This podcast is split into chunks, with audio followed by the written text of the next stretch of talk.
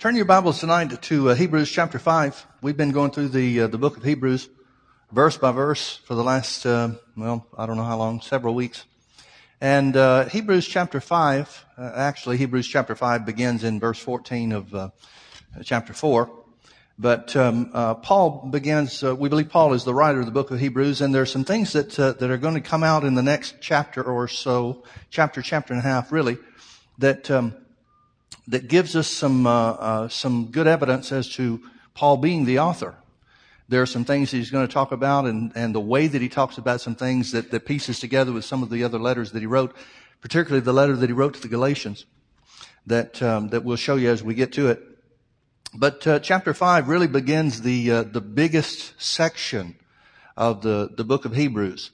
Um, chapters five really through uh, a good part of, if not all of chapter 10, deals with Jesus in his high priestly ministry and Jesus as our high priest. Now, remember, he's writing to the Jews. This uh, letter, uh, in all probability, was attached to the letter that he wrote to the Galatians. You remember in Galatians chapter 6, he said, you see what a large or long letter I wrote to you with my own hand. Well, there had to be something else to the book of Galatians or the letter to the Galatians because it's just six short chapters. The book of Romans is bigger than the book of Galatians. The book of, uh, both of the letters he wrote to the Corinthians that we have record of. He wrote four letters to the Corinthians. We have two of them. Uh, both of those that we have uh, in our Bibles is uh, is larger or longer than uh, the book of Galatians. So there must have been something else to it for him to uh, to specify that it was a long letter and that he wrote it with his own hand. And um, consequently, when he writes to the the Jews, he he makes a separate letter that he knows is going to get back to the church at Jerusalem because all the problems that are taking place, not only in the church at Galatia, it's highlighted more in the church, uh, in the letter that he wrote to the Galatians, but all the other churches are being um, bothered by the Jews. And these Jews are religious Jews that are coming from Jerusalem and stirring up trouble. You remember we looked in, uh, when we were studying the book of Galatians, we looked at what uh, the book of Acts tells us about how Peter came from Jerusalem he, to, to, the church in Antioch, and he found that the church at Antioch, you had Jews and Gentiles mixing together. Nobody was worried about what was eat, you know, who was eating the right thing or who was eating the wrong thing. Men and women are congregating together. I mean, it was like like a real spirit-filled church. And Peter got so excited about it, he, he enjoyed it so much that he didn't, didn't check back in with Jerusalem, and they sent people after him. So, uh, uh, so everything that the church of Jerusalem started off with, with the power of God, then it began to spread to some of the other churches. Well, the church of Jerusalem didn't like that at all. They're trying to regain control, and some of the people that are involved are, are members of the priesthood. We don't know if it was the high priest or not. But we know that there were members of the priesthood that believed in Jesus and therefore became part of the church of Jerusalem. Book of Acts tells us that. And, uh, and there were others that probably just used the church as a networking site and they weren't really saved, but they inter- intermingled with them as well. So when Paul starts talking about the, the high priestly ministry of Jesus, he knows exactly who he's talking to. He's talking to people that he's going to be explaining why they don't need a job anymore. Because if there are priests that are going to be going to have access to this letter, and this letter is going to be circulated throughout the church of Jerusalem, he's basically going to tell them, you used to have a place, but you don't anymore. And so he says some things really pointedly, and uh, as you could well understand, but then again at the, uh, at the same time, he explains it with, uh, with tenderness where he can. So let's start in chapter 4 and verse 14. We'll uh, uh, start, and actually I think what I want to do, I, I'm planning to get down through chapter 5 verse 10. Uh, things kind of change at, uh, at verse 11. We'll, we may talk about that a little bit. But let's start with Hebrews chapter 4, verse 14, and then we'll go right on into chapter 5. He says, Seeing then that we have a great high priest that is passed into the heavens, Jesus the Son of God, let us hold fast our profession. For we have not a high priest which cannot be touched with the feeling of our infirmities, but was in all points tempted like as we are, yet without sin. Let us therefore come boldly under the throne of grace that we may obtain mercy and find grace to help in time of need. Now he's going to shift in chapter five, and that's why we have the chapter break, because he's going to talk about a high priest in uh, uh, the office of the high priest, not Jesus yet. Chapter 5 verse 1, he says, For every high priest taken from among men is ordained of men, or for men, in things pertaining to God, that he may offer both gifts and sacrifices for sins. Who can have compassion on the ignorant and on them that are out of the way, for that he himself also is compassed about with infirmity. And by reason hereof he ought, as for the people, so also for himself to offer for sins. And no man takes this honor upon himself, but he that is called of God, as was Aaron. So also Christ glorified not himself to be made a high priest, but he that said unto him, Thou art my son, today I have begotten thee. And he saith also in another place, Thou art a priest forever after the order of Melchizedek, who in the days of his flesh, when he had offered up prayers and supplications with strong crying and tears, unto him that was able to save him from death, and was heard in that he feared. Though he were a son, yet learned he obedience by, uh, King James says by, it's the Greek word through. He learned obedience through the things that he suffered. And being made perfect, he became the author of eternal salvation unto all them that obey him. Called of God and high priest after the order of Melchizedek. Now, um, let's see, how do I want to start this? We, um, we read this from a Western mentality, and so so we don't approach this from the same perspective to, to, the people as the people that he's writing to. Like I said, there's a lot of the high priests and, and even the, the Jews at Jerusalem that are not part of the priesthood. They know how the high priestly ministry works. Now, if if we just went around the room and said, "Okay, everybody, tell me what you know about the high priest in the Old Testament," you could probably tell me what he wore. You could probably tell me certain things that he did, like on the Day of Atonement, special times and special uh, actions and events and, and things like that. But what else do we really know about the high priest? I mean, not much because we're not Jews. We didn't grow up with the law of Moses, right? Everybody understand where I'm coming from on that? So in order for us to understand the things that they normally would understand because it's what they've lived, I'm going to jump ahead a little bit and give us a little bit of, uh, of uh, we're going to do a little bit of backtracking. In other words, we're going to go to the end and look back to, to see what they already know. Turn with me to chapter 7. Paul is going to make his case, and we'll go back and look at the case that he makes. But notice in verse 11, Hebrews chapter 7 verse 11, Paul has taken everything from chapter 5 up until Hebrews 7 verse 11 to make a point, and now he's going to summarize the point that he's made. And so, verse 11, if we understand what he's getting to, then we can understand better, I think, what he's, the point that he's making as he makes it. So he says in verse 11, he says, if, therefore perfection were by the Levitical priesthood, for under it the people received the law, what further need was there that another priest should rise after the order of Melchizedek and not be called after the order of Aaron? Now, I'm going to have to get, uh, let me get a little technical with you for just a minute. The Greek language has four conditions for the word if. We just think the word if means if. But in the Greek language, there are four different conditions where the word if can be used. The first condition is when you're saying something knowing what the result is. Like, uh, like Paul is asking a question that he already knows the answer to. That's what this one is. Another example would be, um, uh, you remember when Jesus was tempted of the devil after the after he fasted for forty days, he's tempted of the devil. The first thing the devil said is, "If you're the Son of God, uh, command these stones to be turned into bread." Well, the, the devil knew that he was the Son of God. He's not really saying, "Okay, prove it to me." He's saying, "If you are, and I know you are, go ahead and turn those stones into bread." The second condition for when the word "if" is used is when you know the answer, but the answer is a negative.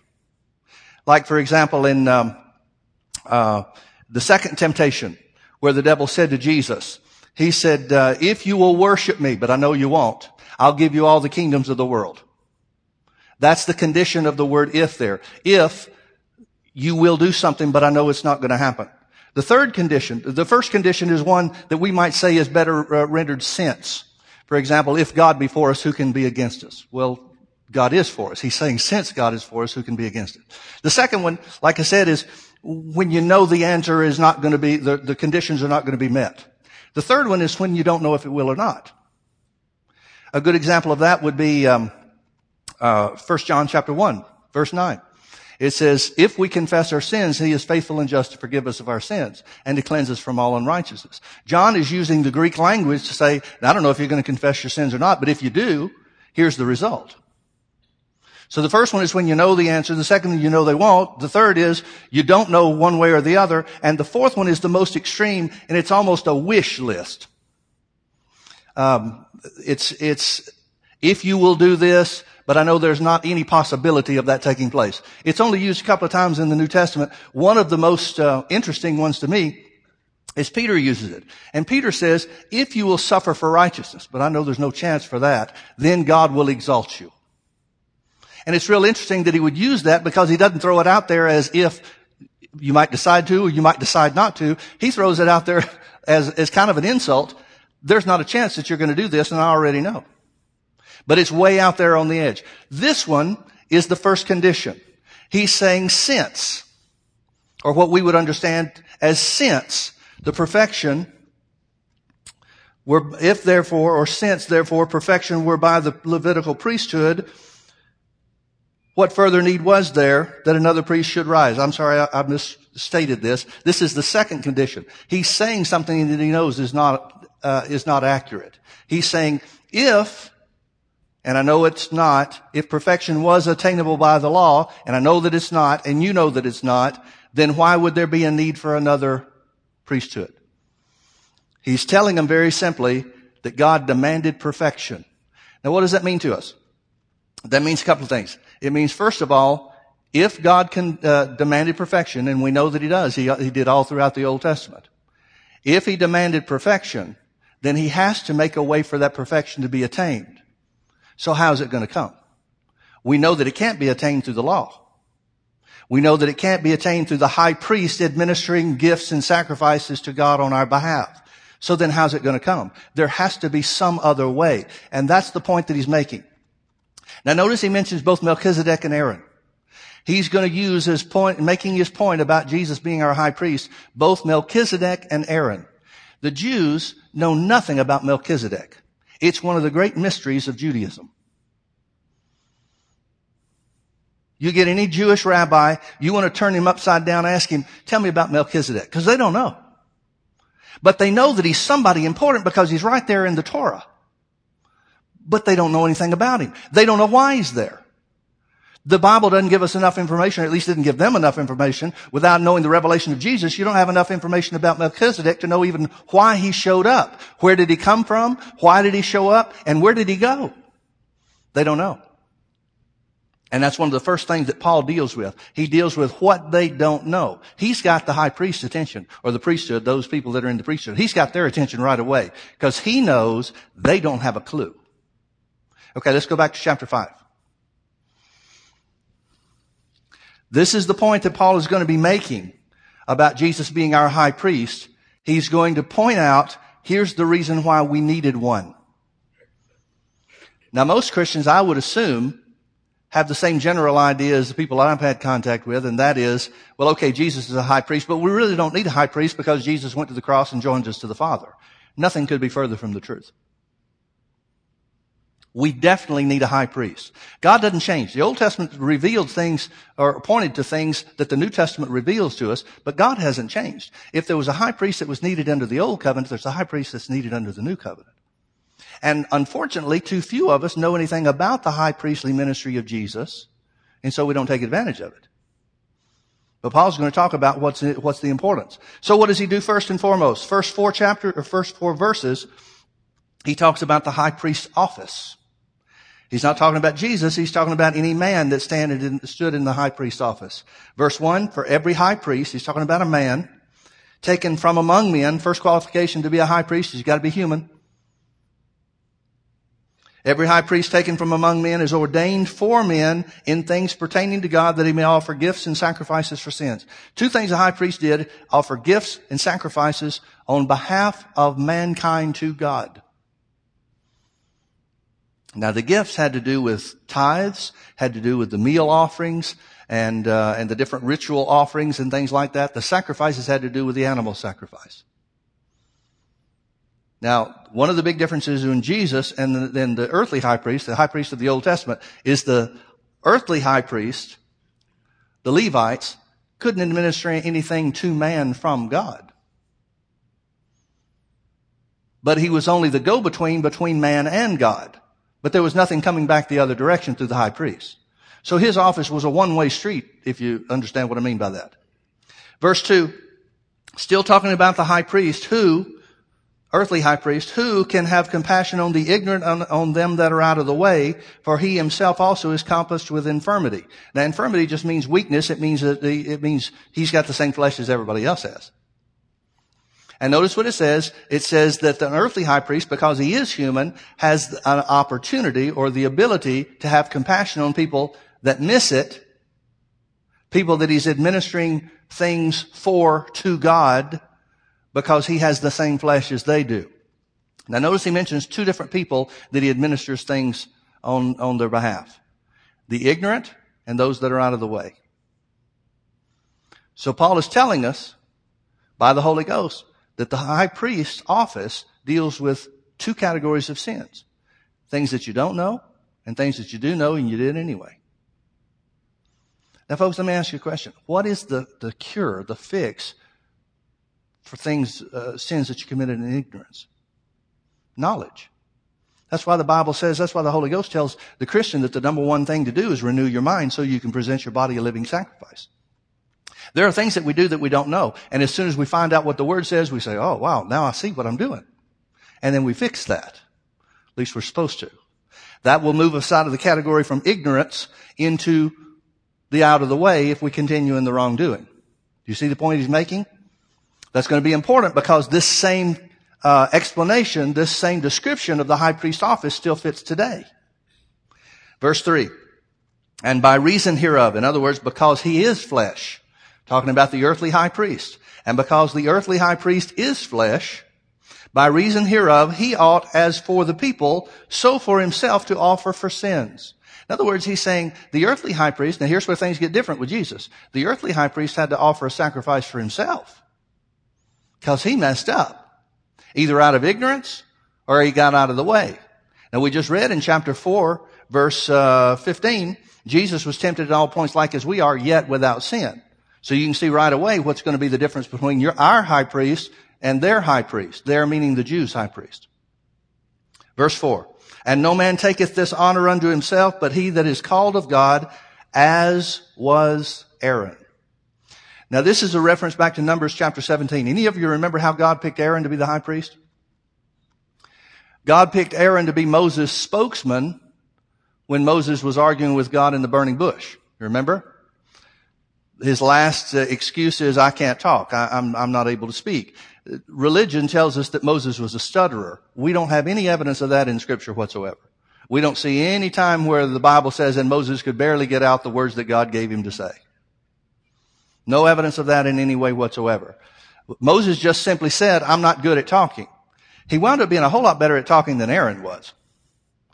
But God said, okay, I'll give you your brother. Now Aaron was not a strong guy.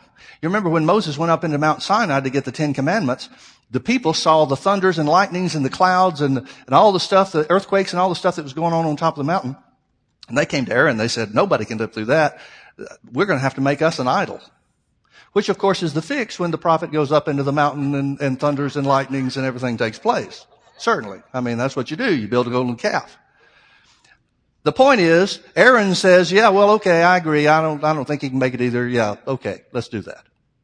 Later on in Moses' ministry, when Miriam stands up against him and says, you're not doing things right, Aaron falls in line with her.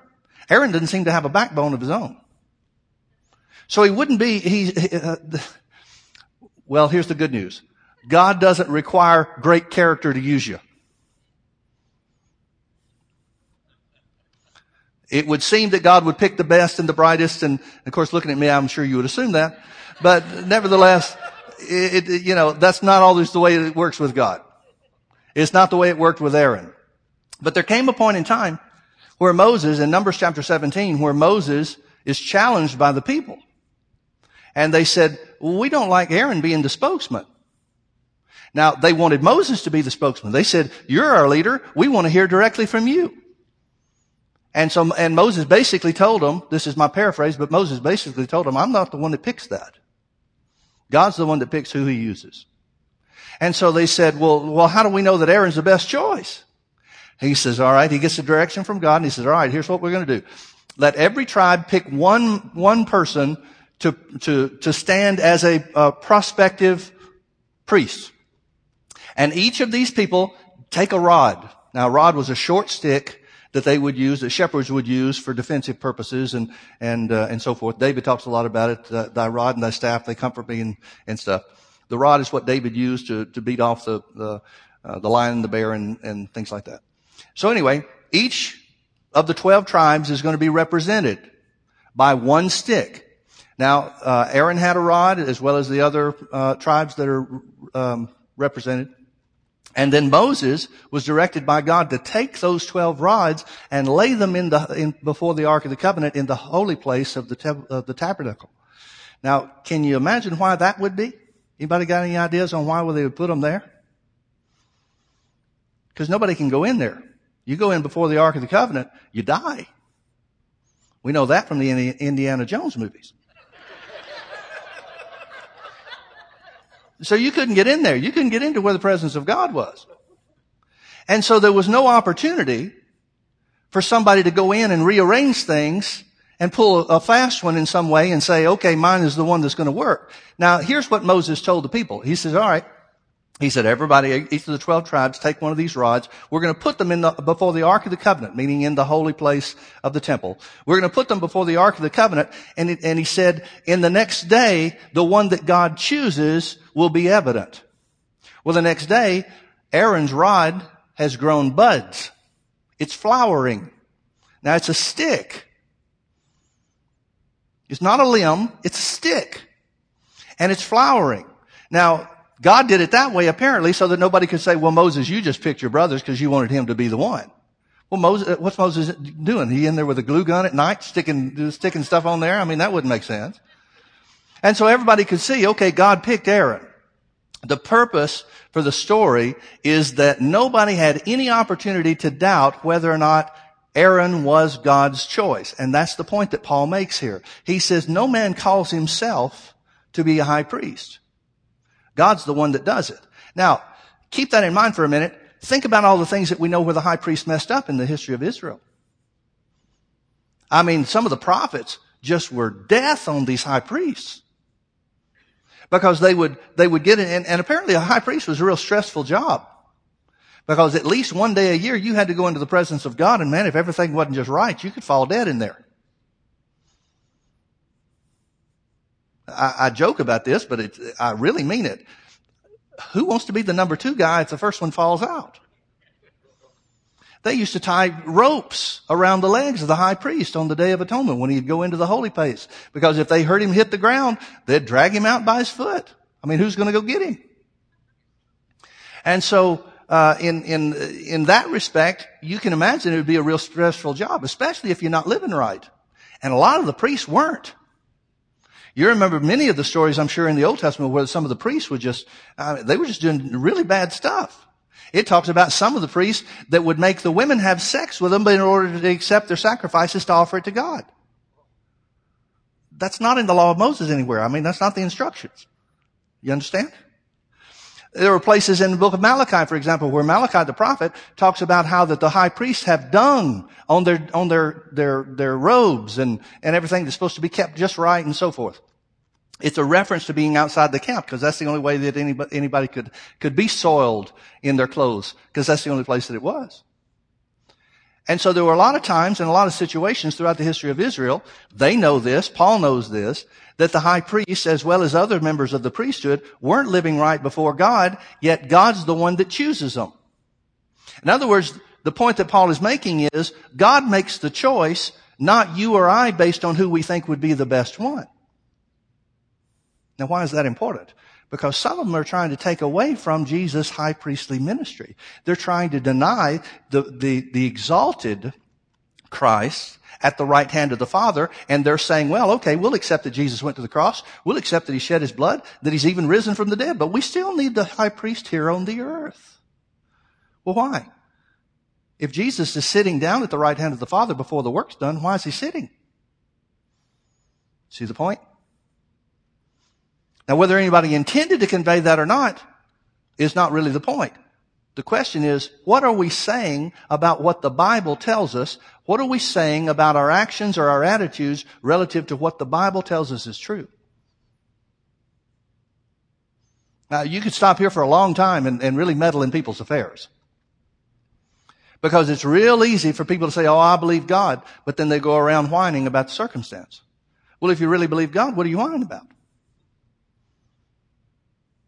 I know dealing with people in healing school. That's one of the things, eh, oh man, that just gets all over me. Because people will start talking about, well, I believe God, Pastor Mike, but I, I, you just don't understand. And you can hear this whine in their voice. I've never had anybody healed with a whine in their voice.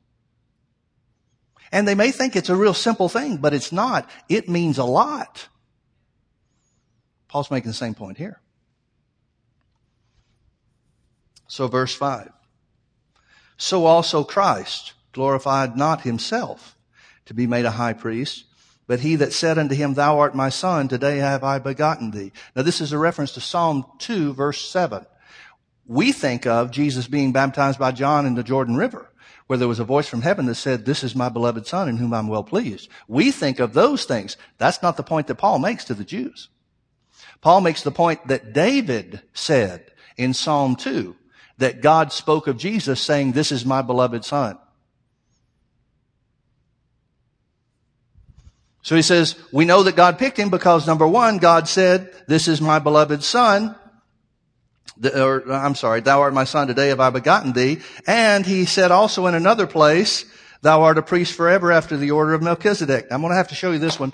This one is in uh, Psalm 110. When we get over to chapter 7, Paul is going to talk a lot about this one. So I want you to see what the, um, the context is here so you understand what point Paul is making to the Jews when he says this. Here's the Psalm of David. You'll recognize uh, verse 1. Psalm 110, I'll read down through verse 4. Well, I don't know. I'll read a few verses anyway. It says, The Lord said unto my Lord, Sit on my right hand until I make thine enemies thy footstool. You may remember in, uh, in um, Matthew 22, I think it is, Jesus is talking to the, to, uh, the Jews and in the presence of his disciples, and, and he asked him a question. He said, um, uh, "The Christ, the Messiah, whose son is he?" And they answer the Jews, the priesthood, maybe some of the guys Paul's writing to, answer up and they say, "Well, he's the son of David." And then Jesus refers back to Psalm 110 verse 1 and says, "Then how did David say, the Lord said unto my Lord, sit on my right hand till I make your enemies my footstool?" He said, if he's David's Lord, how can he be his son? And, and that just shut everybody up. Well, this is the reference that he's talking about. Now notice how it speaks in the, in the original language. And this is, this is a great translation. The Lord, meaning God, said unto my Lord, meaning Jesus. The language shows you that David had a relationship with the second person of the Godhead. He doesn't identify a relationship with the first, with God the Father, but God, of Jesus the Son, he refers to. The Lord said unto my Lord, sit at my right hand until I make thine enemies thy footstool. Okay, we can identify timing here because Jesus was seated at the right hand of God after he was raised from the dead. Right? So what is he talking about sitting at his right hand until he makes his enemies your footstool? Notice in verse 2 it tells us what the end of that period of time will be. The Lord, God the Father, shall send the rod of thy strength out of Zion. Rule thou in the midst of thine enemies. Now the only time that the Bible talks about Jesus ruling after he's been raised from the dead is during the millennium period. So it's, this is covering about a 2,000 year stretch here. The time period between verses 1 and verse 2 is about 2,000 plus years. Because when Jesus was raised from the dead, that's when he sat on the right hand of God until he makes his enemies his footstool. Then he comes back after the tribulation during the millennium and he rules with a rod of iron. So it's, it's jumping dispensations here. Can you see that? It's crossing time periods, which is a big deal in Paul's argument with the Jews. So he says, the Lord said unto my Lord, sit at my right hand until I make your enemies thy footstool. The Lord shall send the rod of thy strength out of Zion. Rule thou in the midst of thine enemies. Talking about the millennium. The people shall be willing in the day of thy power. Now this is not the return of Jesus for the church. This is not the rapture. This is Jesus returning in his power and his glory where the Bible says we come back with it. So it says, the people shall be willing in the day of thy power, in the beauty of holiness, from the womb of thy morning, and thou hast the dew of thy youth. The Lord has sworn, verse 4, and will not repent, thou art a priest forever. Notice forever. Thou art a priest forever after the order of Melchizedek. And it says, the Lord at thy right hand shall strike through the kings in the day of his wrath. Again, that's talking about the millennium. It's talking about the, the, uh, uh, could also refer to the tribulation period as well. Now back to Hebrews chapter 5. Paul uses this not only to speak of Jesus being the Son of God, but he speaks of Jesus as being established as the high priest. Now this is Old Testament stuff. This is part of the law of Moses that they're holding to. So he says David is very specifically speaking to my Lord, saying God is t- speaking to God, God the Father is speaking to my Lord, meaning Jesus, saying thou art a priest forever after the order of Melchizedek. Who, now speaking of Jesus, in the days of his flesh, when he had offered up prayers and supplications with strong crying and tears unto him that was able to save him from death and was heard and that he feared. That would certainly include the Garden of Gethsemane. Maybe other things, probably other things as well, but it certainly includes the Garden of Gethsemane. Verse 8, though he were a son, yet learned he obedience. King James says by, Greek says through, the things which he suffered. Now folks, here's why this is important. You don't learn obedience through trial. Uh, I'm sorry, you don't learn obedience by being tried. You learn obedience for how you handle the trials.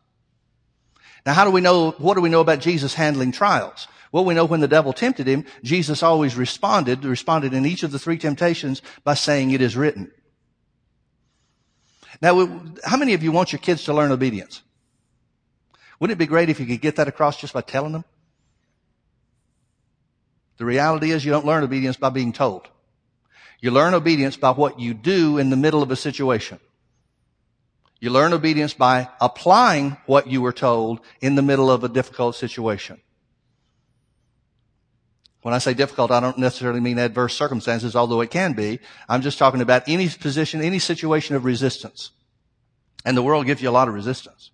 So this is what it's saying about Jesus. It's saying Jesus learned obedience by or through the experience of putting the word to work in adverse circumstances, which is the same way we learn obedience.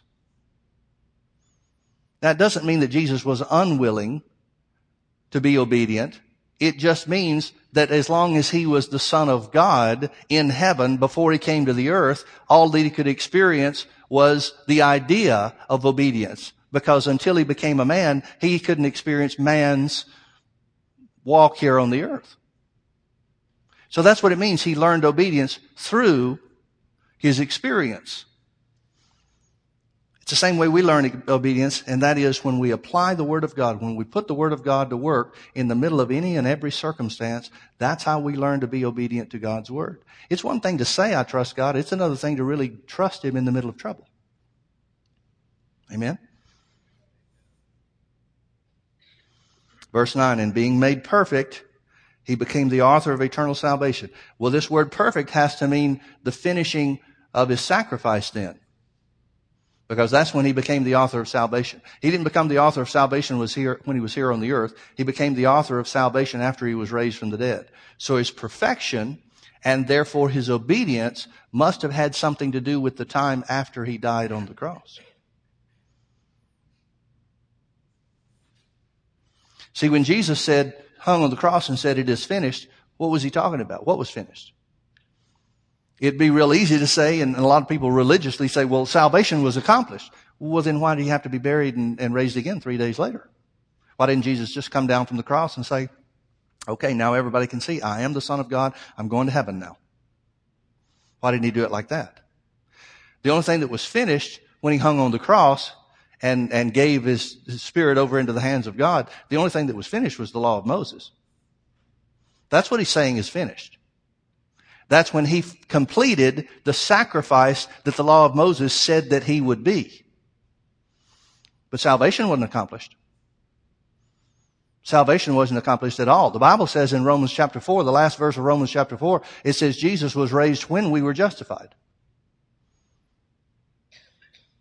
King James says he was raised for our justification. The original Greek says he was raised when we were justified. In other words, you weren't justified on the cross.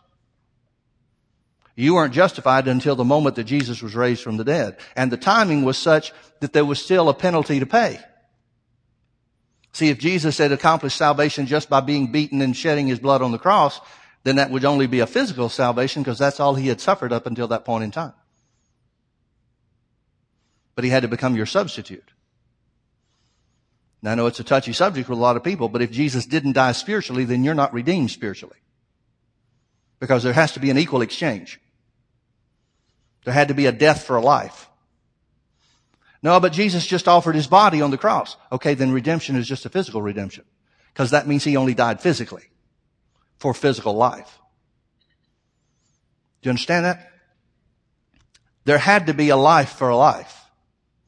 So Jesus didn't finish anything until he was raised from the dead. That's when he was made perfect. And that's when, as soon as he got back to the earth, he breathed on his disciples and said, receive the Holy Ghost. That's when he became the author of salvation.